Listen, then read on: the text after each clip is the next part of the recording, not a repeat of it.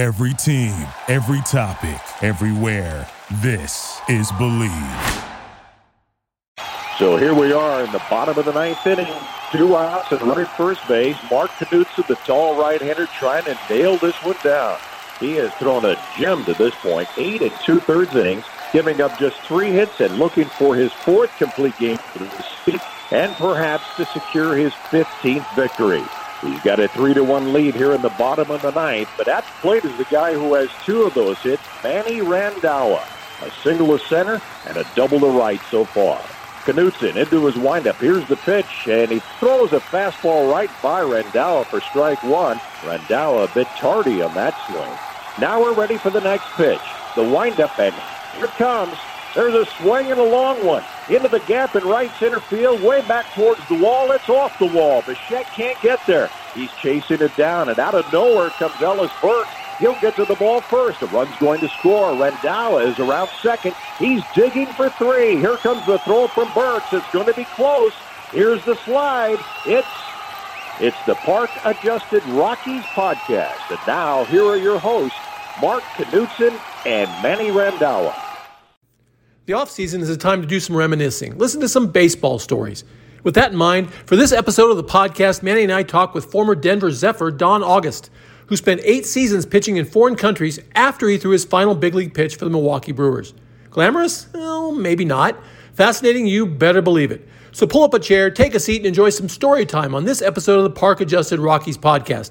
Stay with us. Our opening pitch is next, right after this. For the best selection of autographs and memorabilia from your favorite sports stars past and present, look no further than DenverAutographs.com. Find what you're after on the web, or at either of their 2 Metro Denver locations, Colorado Mills Mall and Flatirons Mall, Broncos, Rockies, Avs, Nuggets, and much more. It's all at DenverAutographs.com. Learning life skills through baseball, USA Prime is more than just travel baseball. We mentor young athletes in areas like teamwork and skill development. It's about more than winning weekend tournaments. It's about showing young players how to achieve their goals in baseball and beyond. Contact Scott Hormann at USAPrimeColorado@gmail.com for more information. Manny, on this podcast, we've been doing a lot of retrospective, kind of nostalgic stuff recently, and we'll do more of that with the Rockies coming up. Have some special guests on, but I wanted to go back to my days with the Denver Zephyrs. So we'll have the local connection there. We'll have the Denver Zephyrs, and my former roommate who pitched with me in Milwaukee as well, Don August, joins the program today. Don, how are you, man? I'm doing good. Good to be here. Well, it's good to have you. And the reason we're having you on is not because I want to hear any of your stories, not that we can hear any of your stories, because this is kind of a family program, but I got good ones. Not from when we were here in Denver. I think we steer clear of those for this show. But anyway, and there's still places in this town I'm sure you're not welcome in. But anyway, we're going to talk tonight about your experiences as a professional baseball pitcher after you were done pitching the major leagues, which people think, well, you threw your last pitch in the big leagues, maybe you bang around the minors a little bit, and then you're done. That was not the case with you. You did something very unique and very extraordinary. And I'll start, Manny, I hope you're okay with me starting the shameless plugs right now, because we've shamelessly plugged your book, so we'll plug ours. Don's written a book. I've helped him edit it and get into book form on experiences outside the United States of America as a professional baseball player. And these stories, the ones that are suitable for telling on a podcast, are remarkable, absolutely remarkable. And we look forward to hopefully getting the book published next spring. That's the plan right now. It's all finished in the hands of a would-be publisher, so we'll keep our fingers crossed about that. But I think when people get a chance to read it, they're going to be amazed by some of the things that Don went through in places like Taiwan and Italy and Mexico and even the Caribbean nations. And I will tell you this, Manny, here's how prepared he was for all this. When he first got the call that he was going to go overseas and play baseball in Puerto Rico, the first thing he did was go get a passport. Come on. Is that a true story? Yes, that's fantastic. Hey, man, I mean, seriously, we're not living in an age where we wouldn't necessarily know that. It's not like we're the internet, especially professional baseball players. I mean, we're focused on what we're doing here and now, and you get a chance like that, don't leave any eyes. Yeah. Well, I didn't get a passport to go to Canada though, so I get a little leeway here, maybe. Yeah. There you go. We forgot about Canada, but that's kind of a normal trip. So, Augie, we didn't talk much about this in the book, but I want to know the motivation. I know you wanted to continue to play when you were done. I think your last before he went overseas, the last team was the Detroit Tigers. Didn't give you much of a shot in spring training. I take that back. San Francisco didn't give you much of a shot in spring training. Detroit didn't give you much of a shot in the minor leagues. And you got this opportunity to go overseas. What were you thinking? Were you thinking this was a ticket back to the States? Yeah, that's what I was hoping for. Yeah, you probably heard it a million times. Guys always said is, as long as they had a uniform on their back, you know, they felt they always had an opportunity or a chance. So, you know, after the major league days, I did go to Puerto Rico to try to be seen, you know, maybe some scouts in the winter. I didn't get an opportunity to get an invite of any kind to spring training in 1993, which kind of surprised me. I had major league experience. I thought maybe some teams would be at least, you know, have me on a AAA roster as kind of a backup guy who had some experience. And there were two expansion teams at that point too. Yeah, true. Yeah. So I was disappointed. So I ended up going to the Mexican League, and I played about the first part of the season there. Then I had the Cleveland Indians made a deal with me to go to a AAA team. So I thought, okay, that's my road that I thought I can get on and get my opportunity. But when I went with them, you know, it was one of those things where things happened where I was put on the disabled list 2 times when I wasn't hurt, just for roster moves and things like that. So I didn't really get the ball and pitch in a regular basis. What were you on the DL for, by the way? Was that lower body? Pulled altitude muscle. Yeah. For me, I forgot. They made something up, you know. I was like, okay, you know. And the thing was, though, what I liked about the Indians, they were a very good organization. I loved being in that organization. You know, that was when the new players that were coming up were Manny Ramirez and Jim Thome. Right. They were great. And a bunch of other guys. So, but they were always up front and honest with me. They allowed me and my agent to talk to other teams to see if I can get another deal. I still went on the road trips with them. I practiced. I did all this stuff. And then they said, we're going to try to get you back as soon as we can. And they did. But, you know, overall, it wasn't really the chance that I was looking for. Manny, here's another one of those weird baseball stories. The night my triplets were born was May 24th of 1993. And I was driving to the hospital, and my agent called me and said, we have an opportunity. I had been retired for 1 week. And my agent said, the Cleveland Indians want to sign you and send you to Charlotte. And I said, no, thank you. Little did I know I would have been Don's teammate again at that point. I had other things on my mind that night, but I would have been Augie's teammate again had I done it. I probably would ended up on the DL a couple of times with a phantom injury, but that's how baseball works. It's a weird game. Yep. Well, then after that season ended, okay, I said, I need an opportunity to be seen again. So I was keeping my arm in shape here in the Milwaukee area in an indoor facility. It was right around Thanksgiving time. And a former pitching coach and, you know, guy that was in the Brewers organization a long time was named Bill Castro. Mm-hmm. And he walked into the facility. He goes, what are you doing? I go, I'm keeping my arm in shape. I want to play winter ball. He goes, well, I'm going to the Dominican Republic in a couple of days. He goes, if you want to play in the Dominican, I'll talk to my team and we'll get you there. I mean, wasn't 5 days later, my phone was ringing from a team from the Dominican, and I had a chance to go play there. I always wondered why you didn't hire Billy as your agent at that point. It looks like he was doing a good job. Yeah, he came through big time, no doubt about that. So I got some more experience of playing there. I had a really good winter. And so that season ended. Tell me about your relationship with Tony Pena. When you're playing, I love Tony Pena. He's like one of the best catchers that I ever pitched to. Now we played against him, you know, when he was with the Boston Red Sox, and you know, and everybody knew, you know, all the great years he had played. And but man, when I pitched to him, he made you believe you can do anything. Yeah. He just had that enthusiasm. He just had that way of being a leader, and he put that sign down, and he just slapped his glove. He'd look at you. He may be asking me to do a 3-1 backdoor curveball or something, but he made me believe that I could do it. I go, if he thinks I can do it, I can do it. And I go for it. And you had some wonderful stories about your interactions with Pena and his family off the field as well. Yeah. Tony he was really a good person.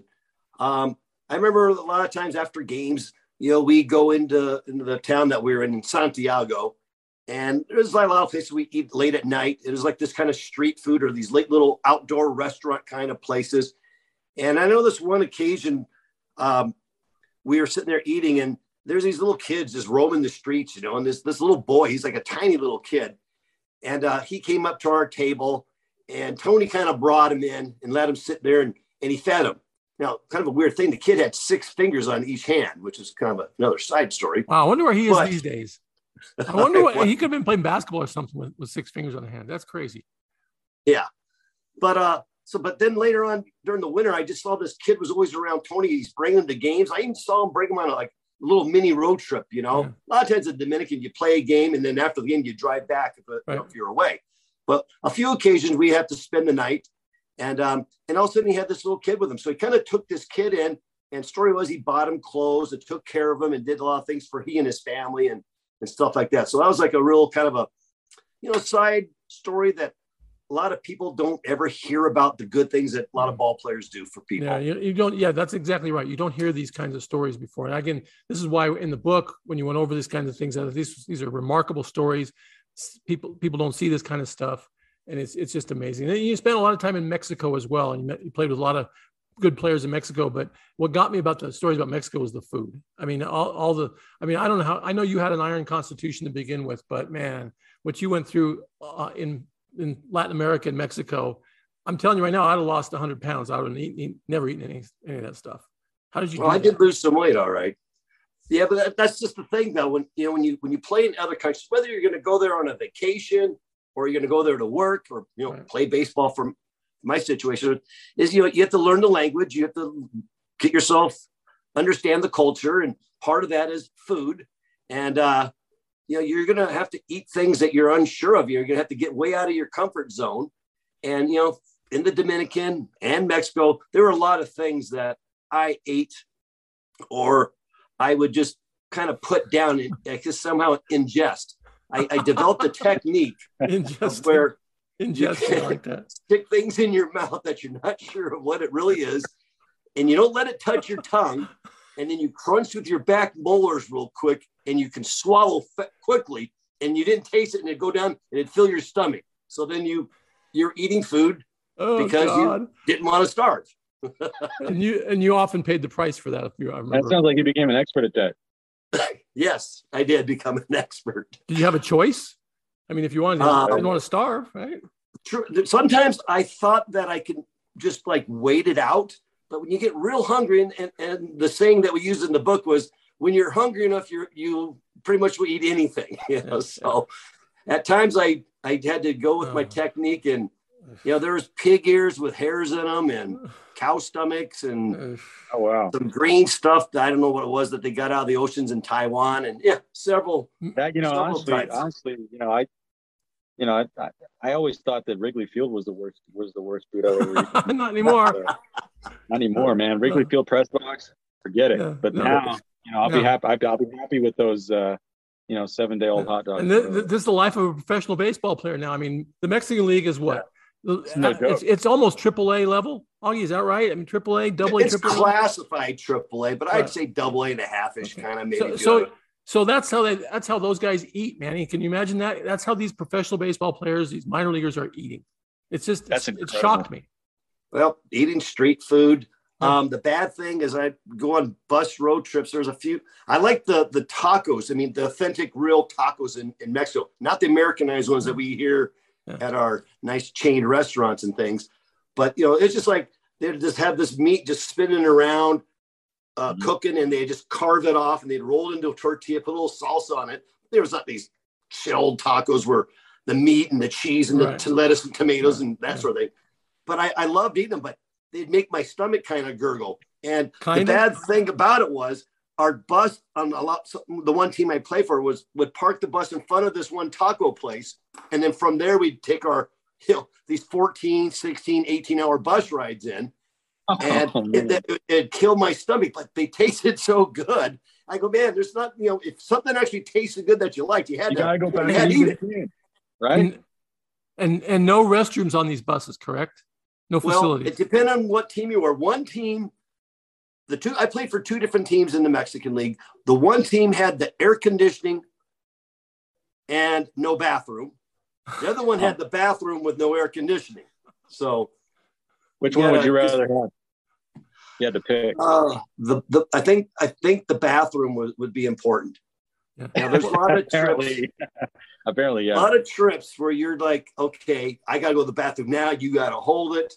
And you'd have to wait hours before the bus would pull off on the side of the highway. Then you'd see about 12 to 14 guys all going to the bathroom. But you were well prepared for that because you brought your own. Right? Well, I learned that as a traveler in foreign countries, you needed to always keep a couple of bottled waters on you in your nearby bag that you'd have with you at all times. And I always had at least a roll of toilet paper with me just for important situations that would arise, such as pulling off the side of the road, not at a bathroom, but off the side of the road on the highway where cars are driving by and they can see 14 guys peeing and some guys maybe squatting and doing some business, which I had the experience of doing that. It's very actually liberating, and you feel a lot of freedom when you can just be with nature and take care of things. You've always been one with nature. Let's talk about some of the playing facilities too. Some of the fields you practiced and played on were, I mean, you wonder why it's no secret why these Dominican kids are good fielders, right? When they come over. Correct. Here. Right. Yes. I think nowadays the stadiums, they've always improved them, especially with a lot of major league guys that have come from the Dominican these last, decade at least. Right. But before that, there was always a few Dominican players here and there in some of the teams, but the stadiums and the playing conditions have improved a lot. But still, when I was playing, they played in stadiums, but the fields weren't always what we'd say comparable to here in in the States, especially a major league stadium here in the States. The fields are immaculate. Right. So one of the fields that really kind of stuck out early in my travels out of the country was I just went to Mexico my first year, and I hadn't even been there maybe a week. And our season was opening day was like maybe less than a week away.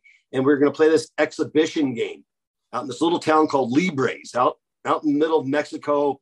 And we're out in this open highway, kind of like a dust highway. Just all of a sudden you see a little town off in the distance and you pulled into it.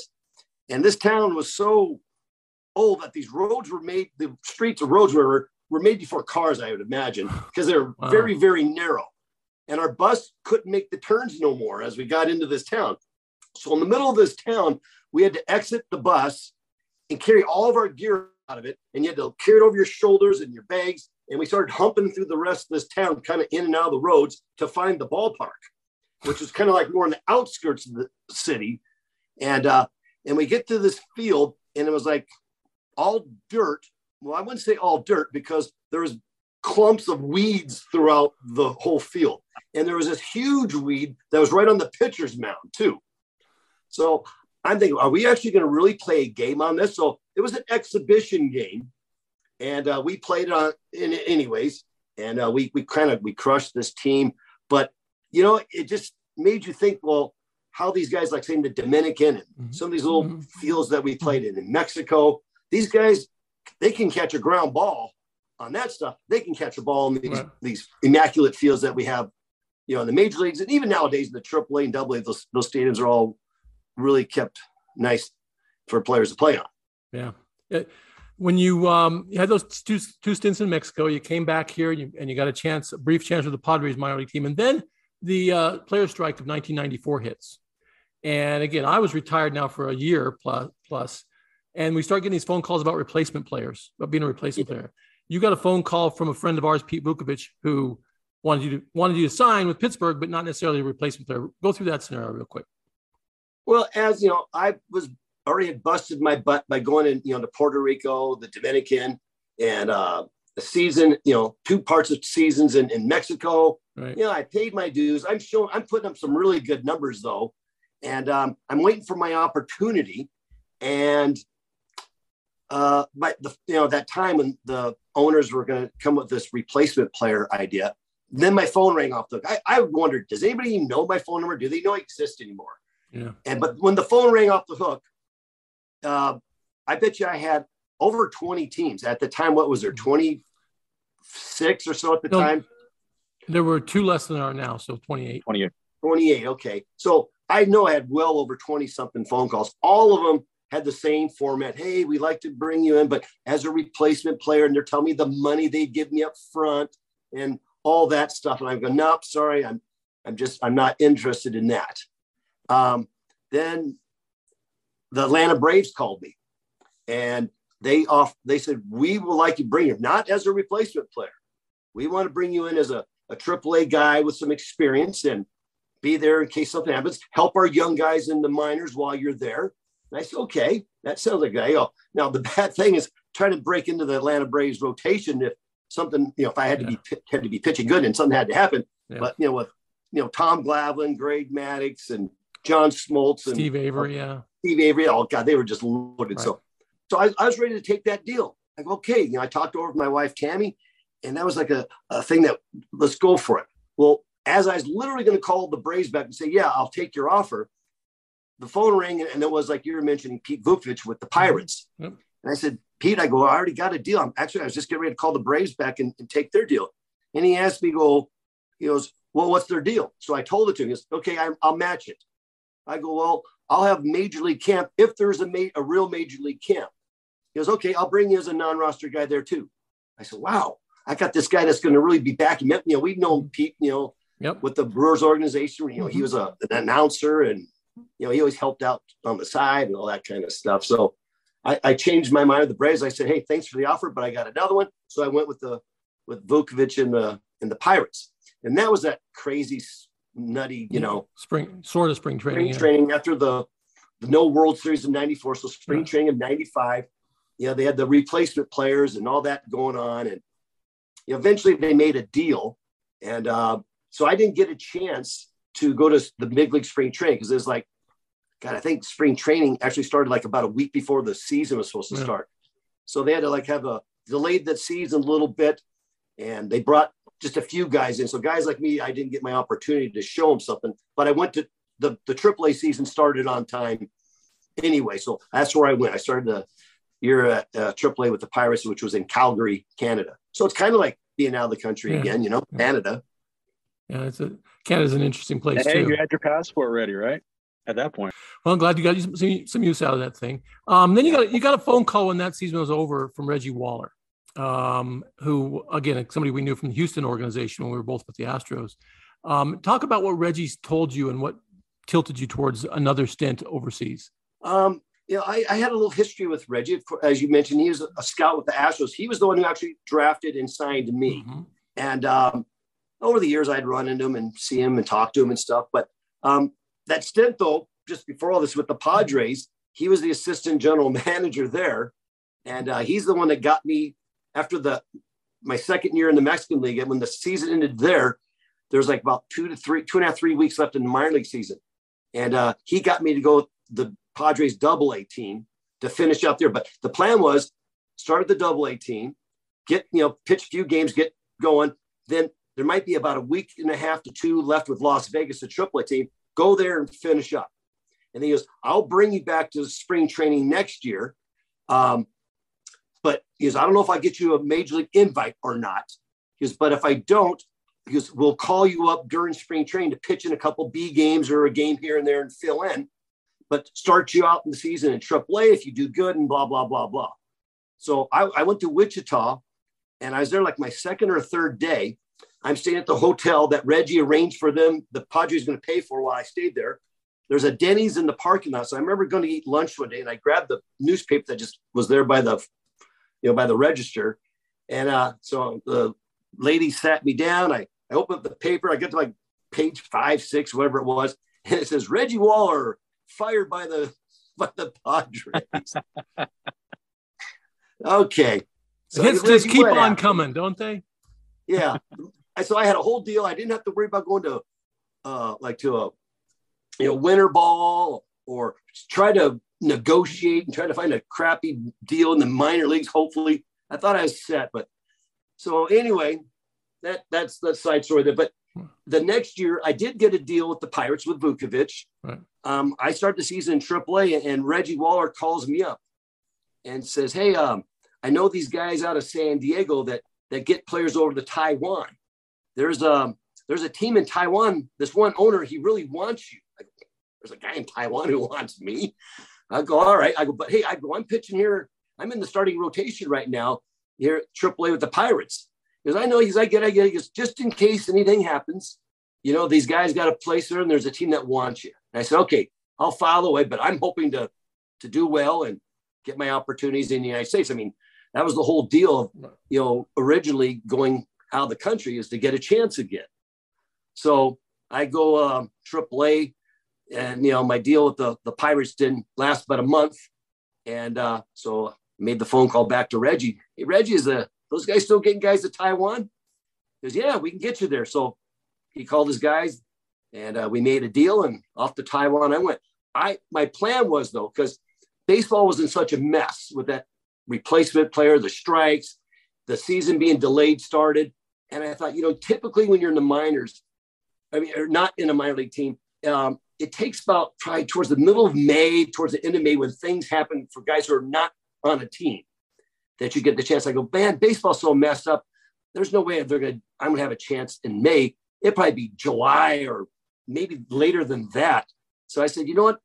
I'm going to go for 1 year, just see what baseball in Asia is like. I'll go to Taiwan, let the dust settle a little bit, get things back in order in the United States, and I'll take my shot again after that. So that was my intentions of just going there for 1 year in Taiwan, which ended up being 5. Yeah, I mean, I can't even imagine. Again, when the book comes out, it's called Foreign Affairs. When it comes out, people can read the details of some of this stuff. But some of the things that you experienced there as an American, basically the only white guy on your team almost the entire time, right? So it's not like you didn't stand out like a sore thumb anyway. But some of the experiences off the field, obviously the game is the game when you play it between the lines for the most part. There's obviously some differences, but off the field, it's just, I mean, talk about culture shock. It makes you appreciate what the foreign players have to go through when they come here. True. So I do tell people I have the experience of being a minority in another place. Yeah. You know, my team was made up of mostly Taiwanese players, maybe a Japanese player here and there. Would you tell us what the team was, the actual name of the team? The team I went to was in Taichung. Okay. We're based out of Taichung. Now, the weird thing about the CPBL, the Chinese Professional Baseball League, is you had a home base where you stayed. And you would there were 6 teams, and 4 of the teams would travel to the same location, and through that week you'd play the other 3 teams, and you take turns being the home team. And like a tournament every series. Yeah. It's sort of like that. And then 2 of the other 2 teams would play in another city, and they play a 4-game series, taking turns being the home and visitors back and forth each game. So that was kind of a weird, unique way how they ran their league. But I went to there, and so Taichung was, we play games in Taichung when it happened. Each city's, you know, they change the cities from week to week, but you play in your home city, but sometimes you'd be the visiting team. You know, then you have a day off, and the other 2 teams would be playing a game that next day. Then you play again, and they, you know, until you got them all, you played them all together in that 1 week. So it was kind of different.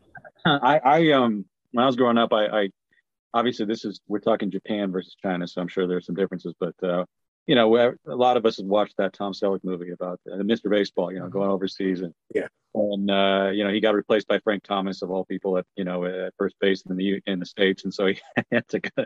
The only team that wants him is in Japan. So he goes to play there for the Dragons or whatever. But, you know, they got the all dirt infields. They got the flowers waiting for you at home plate and all that stuff. What were some of those kinds of like kind of things that we would look at here from our perspective and say that now that's weird? The fans. Yeah. They're fanatical. I mean, they have your team. You'd played all these different cities, like I was mentioning, but they'd split the stadium in half, basically. So your team is safe. We're in the third base dugout. From home plate on the third base side, wrap around the third base line, and then half of the stands out in the outfield to center field would be your team with your colors, and then the other team would begin the middle part of center field and wrap around the first base side.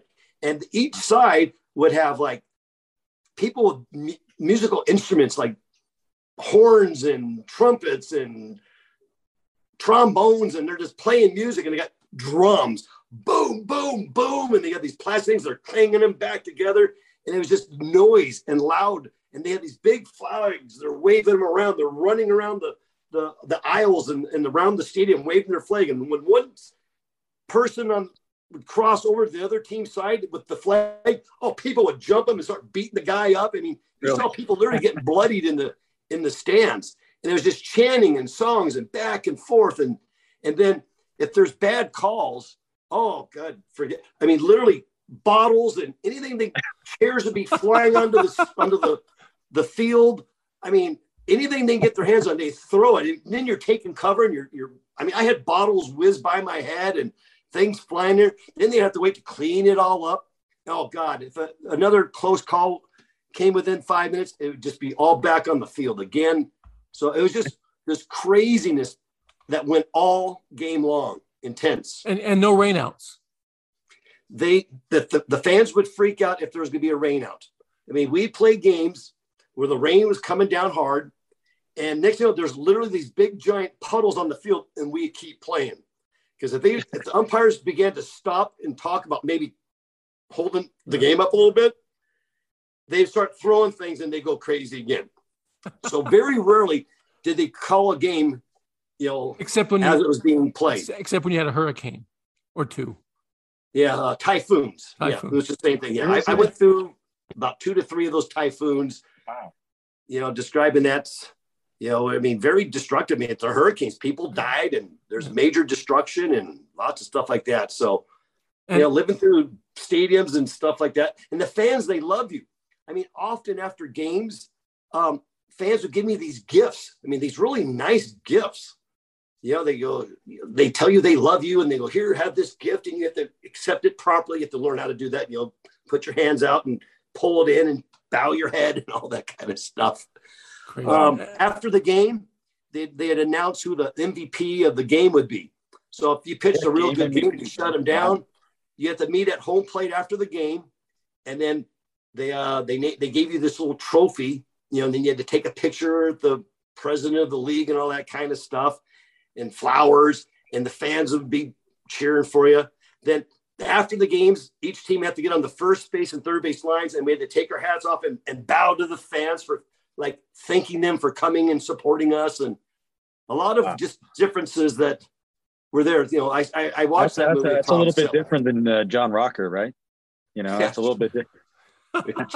Rocker. A John Rocker reference. That's a little different where you bow instead of, you know, the needed. Yeah.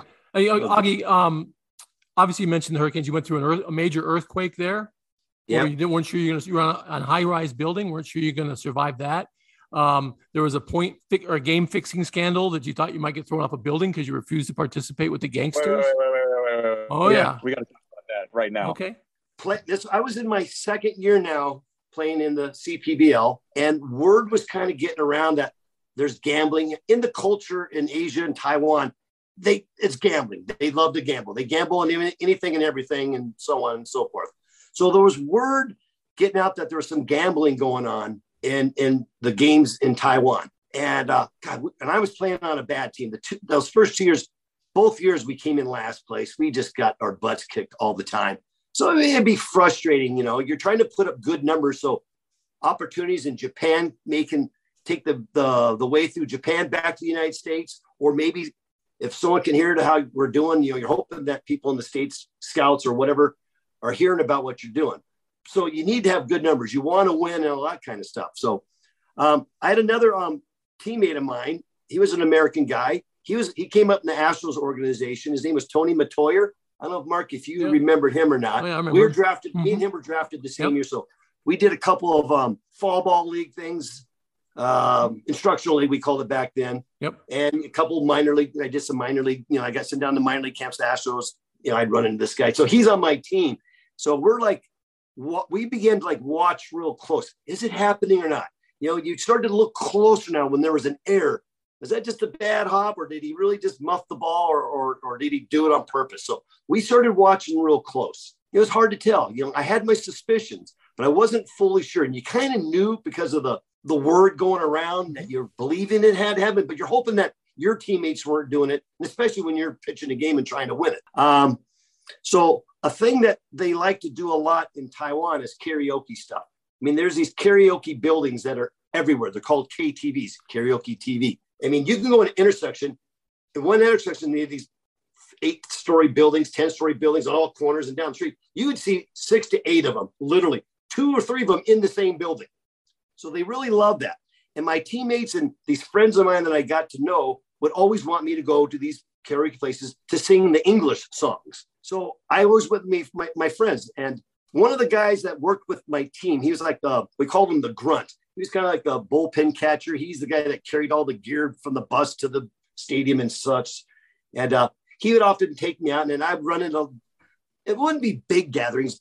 Like there'd be maybe 6 to 7 of us guys. And we had this room, and they brought food and drink, and, you know, people would kind of spend time with you there and have fun and all that stuff. And I always knew just about everybody. And if they brought a few new people, friends, they'd introduce me to them and that sort of thing. Well, this one time in Taipei, the kid said, hey, we're going to go to one of those KTVs. I said, okay, sounds good as usual. You know, we'll go out and have sing some songs and have a few drinks and have some fun. When I went into this time, it was like, I'd say about the 10th floor of this building. And when I walked in, there's more people than usual. And I didn't recognize hardly anybody. God, I don't recognize anybody here. But I thought, well, maybe some of my teammates or some of my friends, the people I know, would be showing up. So me and my friend, my buddy, we sat down and we're listening to people sing and doing all this kind of stuff and hanging out.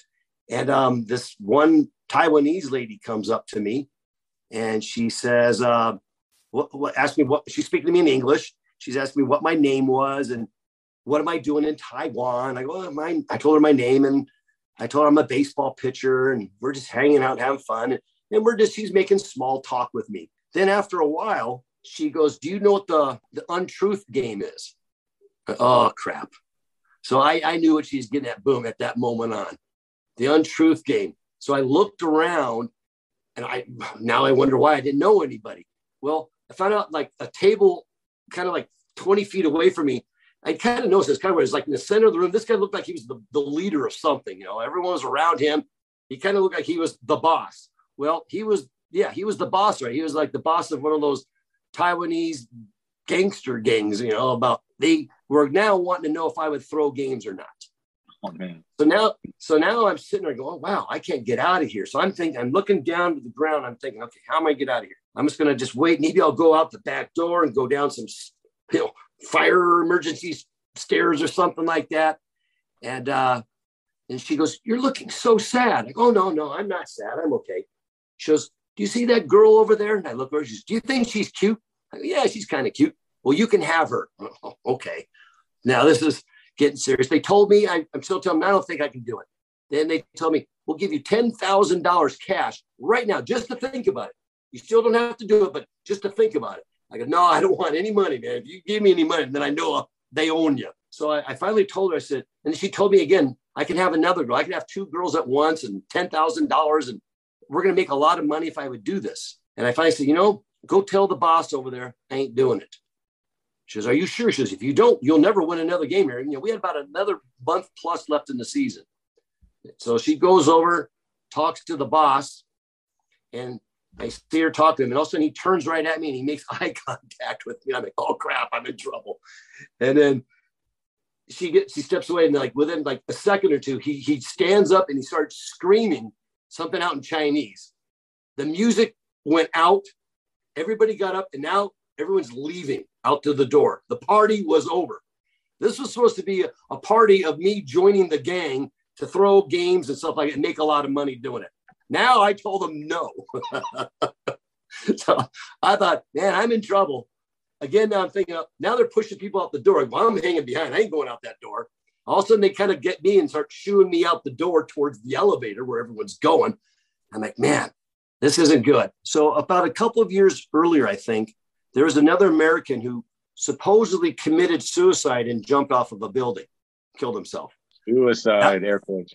Yes. Supposedly. But yeah. We always knew the background, you know, the inside scoop was he kind of crossed up some gangsters or something like that, and they kind of tossed him off of a building.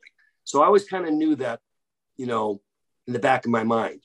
Now, before I went to Taipei, about a week or so before that, couple weeks, there was a big incident.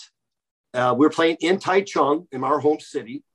And we played the Elephants team. I forget what night it was, but the next night we heard a lot of something happened to some of the Elephant players. One guy had his head wrapped up in gauze and stuff like that. And we were hearing that. Well, the story ended up being these guys were working with the gangsters but they end up getting two groups of gangsters trying to get him to do one game. Now they got caught in the middle of this. So obviously the group that the gangsters that lost sent their goons after these guys, and they found them at some bar in Taichung. And they took them back to their hotel room, and they were threatening their lives and this and that. And one of the players thought he'd stand up and say something. They grabbed the gun and they pistol whipped him across the head. That's why he had the gauze around his head the next day. So that next day we're hearing about these stories. We had extra security at the stadium and all this kind of stuff. So I remember about these guys getting beaten up a little bit in their hotel room, the guy getting tossed off of a building and so on. So now, as I told the boss no, and we're going down an elevator, I was the last guy put in the elevator. So everybody was behind me. So I'm facing the front door of the elevator. Everyone's behind me. I literally was thinking someone was going to come and wrap a wire around my neck and choke me out. I was really afraid that was going to happen. I was waiting for that. The good thing was at first was the elevator was going down and not up. So I figured if we're going up, we're going to the roof, and that's all she wrote. So we go down, and I think it was like 10 floors that we had to go down, but it was like the longest, slowest 10 floors going down that I ever experienced. I was shaking, waiting for someone to kill me, literally, because I saw their faces. I told them no and blah, blah, blah. We get to the bottom floor. I go to the right, they go to the left. And then I find my buddy who brought me there. And I said, what the hell was that about? You know, I was probably using a lot of other words. Because I'm sorry. They make me take you. They told me I had to bring you and all this stuff. I went, oh, man. I go, you ever do that again, I promise you, I'll kick your ass and, you know, and so on and so forth. So that was a kind of a scary moment there. And you did win some games the rest of the year. I ended up pitching in 6 more games for the rest of that year. And I was 5. Were you ever looking up in the stands nervously? I was worried that at any time, something could happen.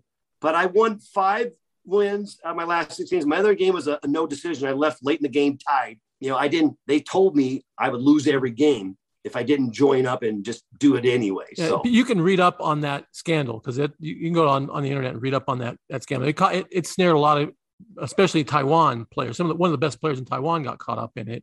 And it was a real scandal, and it led to the formation of another league, right, Don? I mean, you ended up playing in a different league after that. Well, the other league was already planning to start. It was called the Taiwan Major League, which I would join after that season, and you know, with all this going on.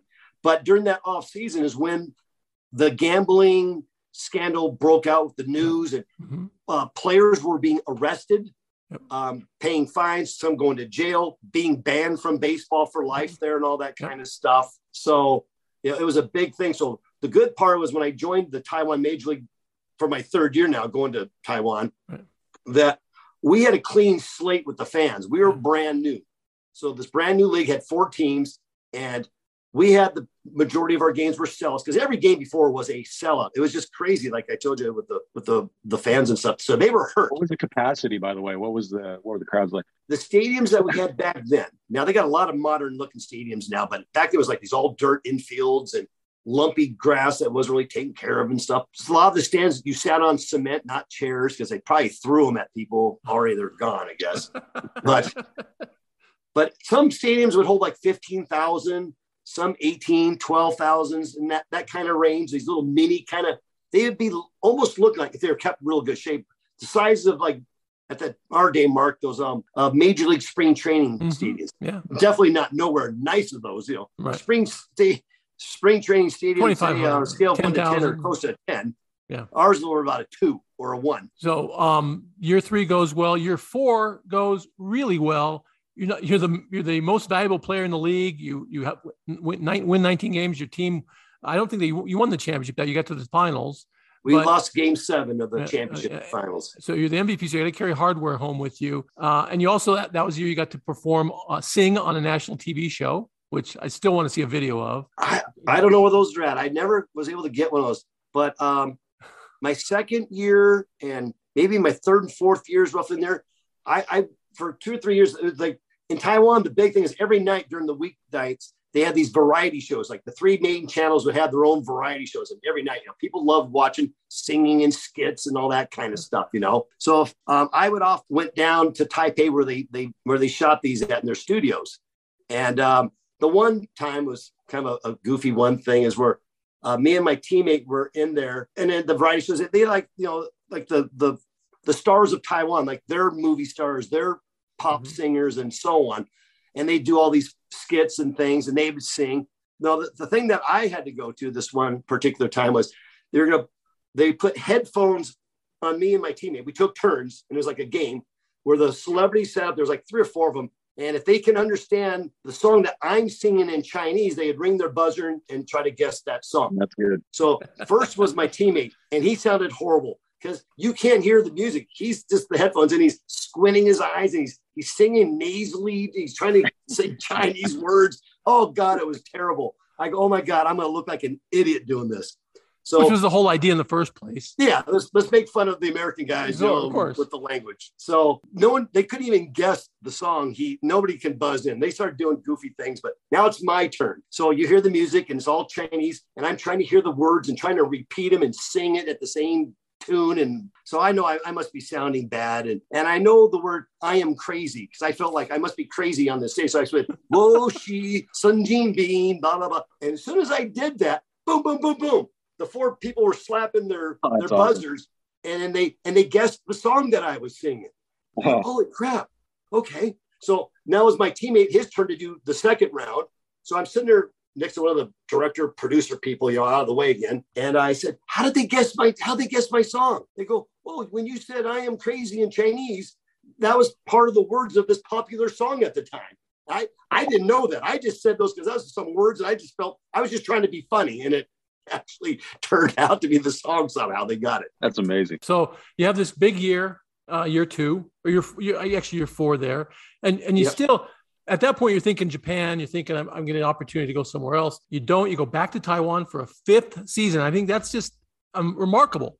5 years now. And it's been what, 7 years since you last played in the major league? Going into my 4th year. So I had this great year. Now, what always was the motivation was that every year, some Japanese teams that always grab a number of the top guys who are playing in Taiwan, may it be the Taiwanese guys or a Dominican player, American player, whatever, the top guys always would end up going to Japan. And when you went to Japan, they're going to pay you some good money. You're going to get a good chunk. And if you were to play the whole season and put some good numbers, you could make onwards up about $1 million, back then. So I was like, I got to get to Japan. So now after that 1998 season, my 4th year there, I'm the MVP of the league. I'm like, oh, good, man. I'm going to Japan now. No doubt about it. Going up to that season, the Japanese would only allow 2 non-Japanese players on their team. Going into the 1999 season, after I'm the MVP, they were going to go to 3 teams. I go, oh, I'm for sure in now. 3, it could be American, Dominicans, or whomever, non-Japanese. When the season was ending, and that off season, I'm waiting for my call and my opportunity. That was when in Japan they had the yen devalued big time. Their stock market was dropping. They had a real rough time. So now it would take even more yen to pay them American dollar contracts. So here's what happened: instead of going to the 3 players per team like they were planning on doing, they didn't even stay at the 2. They actually went down to 1. So every team was cutting a player rather than bringing an extra one on. So I didn't get the opportunity to go to Japan, which is very disappointing. So I thought, well, okay, I'll go to Taiwan for my 5th year. I go, hey, we had a real good team. I had a real good season. I go, if I just kind of keep the momentum going, things will work out. How old are you at this point? Going into 1999 season, I was starting the season. I was 35 going on 36. So, I'm getting a little older. But I always felt if you just did good, if you dominate, I always felt if anyone dominated in a league anywhere, maybe rookie ball, A ball, Mexican League, Taiwan, I think you would always get a chance. So someone, hey, let's take a chance on it. So the American teams were surprised. They didn't really know much about Taiwan. So I told them I was 19-4, I was the MVP and all this kind of stuff. They go, ooh, that sounds really impressive, but we don't really know much about Taiwan. So now I knew they had their attention on me. But then in the 1999 season, my 5th year, our team just belly flopped. We were back in last place. We were playing terrible. I wasn't getting no breaks. I was pitching pretty decent, but I was losing games and pitching well. And kill the win, Mark, by the way. That's why we kill the win. That's a whole other problem. Oh, stop it. Stop. Your wins and losses are worthless in there because of what you just said. But stop it. Continue. Yeah. So, it was a rough year. So my season, at one point, I think at the very end of the year where we had this earthquake and the season was postponed for a few weeks. There was like only a couple weeks left in the year. And we were ready to resume and play the last 2 weeks of the season. I got released. So I finished the year with like about a 5-12 record. I still had like a respectable 3-point-something ERA. But when you're in last place, the teams get rid of you because they're paying us guys a lot more money to play there. So they get rid of you. So that happens often. If you're in last place, you know, a lot of the foreign players, you get released. Okay, so that's got to leave a sour taste in your mouth. And you're flying back home, and are you thinking at that point, okay, I'm done. This is the end of it. Then you go to Italy for another season overseas on the other side of the ocean. Yeah, I crossed the Atlantic this time. Well, I was playing for many years. I had other teammates, American guys and so on, that would make their way through Taiwan. They had played, a couple guys said they had actually played in Italy. Oh, okay. So the guy says, hey, Don, just think about this. Whenever you think you're going to give it up, just play one more year and go to Italy. So I was, you love it. And he kind of described how it was a little bit there. And I said, okay, so I filed that in the back of my mind. So when I got let go after that 1999 season, that was 5 years of Taiwan. I was like, my energy was spent because we would go there after the off season, but we'd get there by January the 10th. And I would be there till almost the middle of November.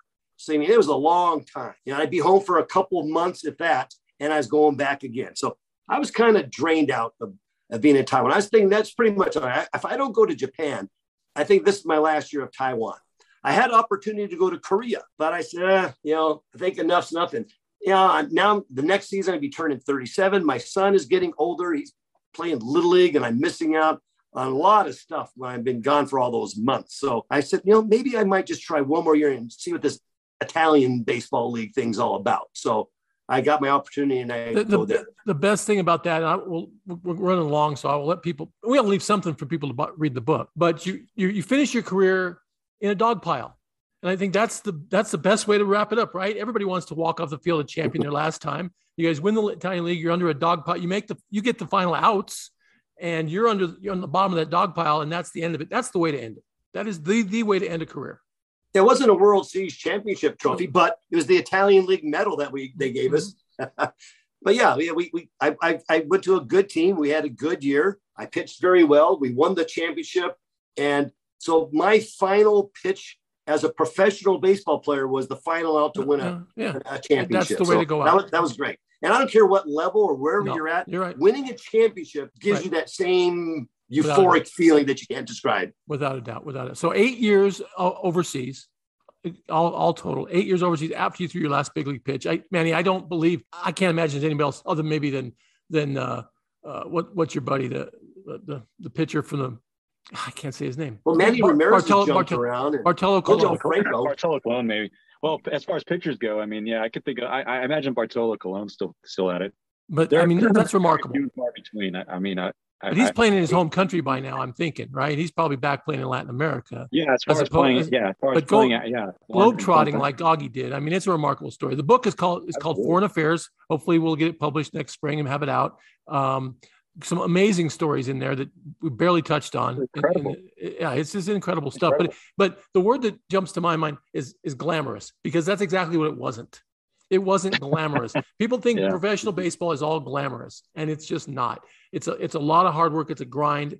And Augie, it's just tremendous that you guys share these stories. I'm really looking forward to getting that book out, because I think it's better. Even this interview was wonderful. The book's better. Fair? Well, the thing about it was, being in these different countries, you were expected to do good every time as a hitter and as a pitcher. Yeah. I saw a lot of good baseball players come from America to Mexico and Taiwan and these places, and they couldn't handle it there. It was just too much pressure, the culture and stuff, and they would literally fall apart. Well, when they got people throwing chairs and beer bottles at people, I mean, it's God, that happened many times. That's just not just a couple. It's crazy. Well, let's look forward to getting that book out. Again, Augie, loved the stories. It's awesome. Manny, any last words? Just that this has been a real treat, because Mark's obviously told me some of these stories and just part bits and pieces of them, and I thought, wow, this guy's got. I mean, it's wild. This guy might have a book and a movie in it too. Yeah. So I mean, that's pretty amazing. So I can't wait to read the book and. I mean, from